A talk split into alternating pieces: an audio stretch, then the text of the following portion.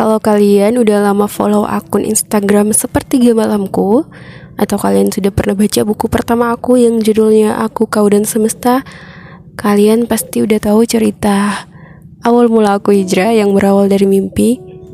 Nah tapi dalam ceritaku Aku menyebutnya proses untuk memperbaiki diri. Karena Alhamdulillah hmm, hidayah itu sebenarnya dekat banget dengan kehidupan aku sehari-hari apalagi Aku sangat bersyukur, alhamdulillah aku terlahir dari orang tua yang mementingkan agama dan sejak SD sampai SMP aku disekolahkan di sekolah agama, MI dan MTS. Uh, eh, mungkin waktu itu secara teori aku mengerti tentang agama, tapi saat itu pemahamanku tentang agama Islam ini hanya sekedar sebuah ke kewajiban. Misalnya sholat itu adalah hal yang harus dilaksanakan karena kalau tidak aku bakalan dimarahin dan dihukum sama papa dan juga guru aku di sekolah. Jadi hanya sebatas itu yang aku pahami, aku mengerti dan aku jalani. Sampai ada satu kejadian yang menjadi titik awal ceritaku dimulai. Jadi beberapa tahun lalu aku mulai sering bermimpi sangat-sangat sering bermimpi tentang hari kiamat. Dan itu terjadi lebih dari mungkin setengah tahun atau sampai setahun lebih. Tapi aku selalu abaikan.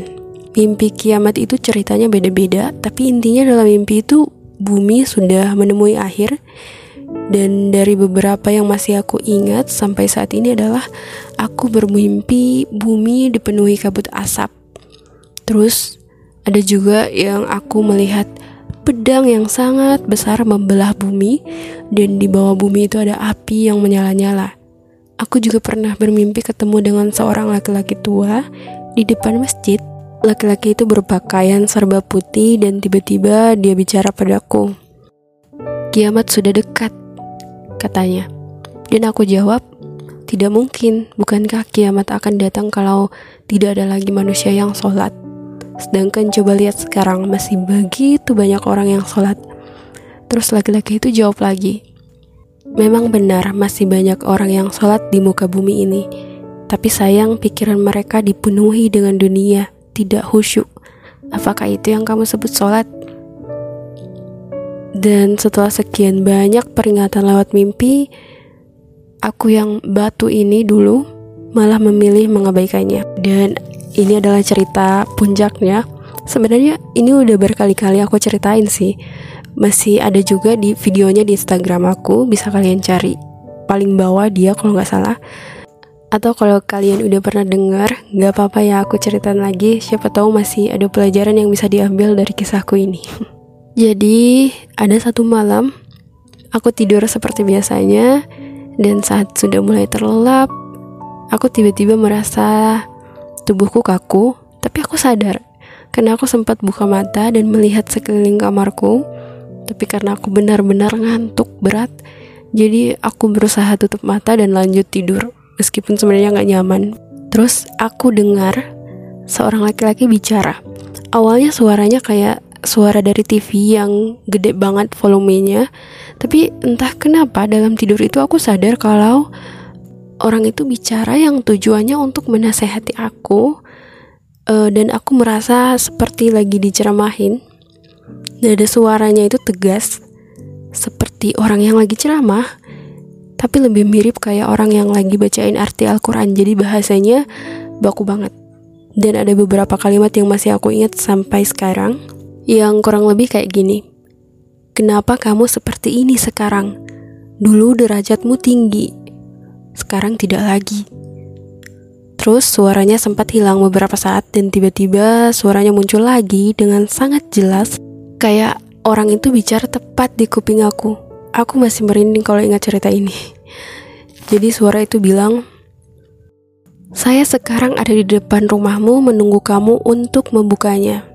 Aku ingat betul malam itu aku teriak, "Allahu Akbar!" dan langsung lari ke kamar ayahku karena ketakutan Aku tidur di bawah kaki ayah. Beliau sempat kebangun dan nanya, "Kenapa, Nak?" Aku bilang, "Gak ada apa-apa, Pak." Terus langsung lanjut tidur. Dan ternyata saat itu pas sepertiga malam sebelum lari ke kamar ayahku, aku sempat ambil handphone kan. Kalau nggak salah waktu itu sekitar jam setengah tiga atau jam tiga pagi.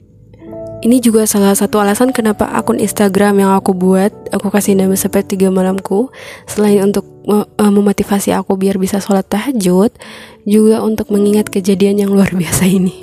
Nah, besok paginya akhirnya aku cerita ke papa aku semuanya dari awal banget yang aku sering mimpi kiamat sampai kejadian malam itu. Kata-kata papaku hari itu sangat membuat aku akhirnya tersadar. Papaku bilang, berubah nak, mungkin ada sesuatu yang besar yang akan terjadi pada kamu, makanya Allah nggak henti-hentinya memperingatkan kamu. Kalimat papa aku hari itu benar-benar mengubah segalanya.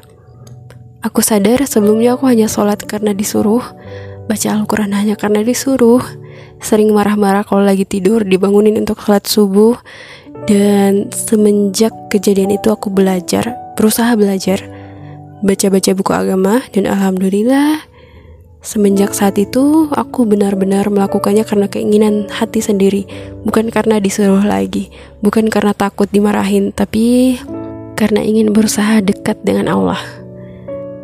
Kalau kalian pernah mengalami kejadian seperti aku yang ditegur melalui mimpi atau melalui kejadian apa pun, jangan lakukan kesalahan yang sama denganku yang batu banget sering mengabaikan teguran-teguran itu.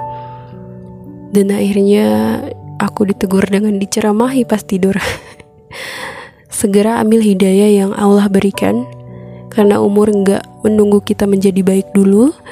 Aku benar-benar menyesal dulu karena sering mengabaikan teguran dari Allah Semoga Allah mengizinkan aku untuk terus menjadi lebih baik dan terus membimbing aku dan juga membimbing kita semua agar lebih dekat dengannya. Amin ya rabbal alamin.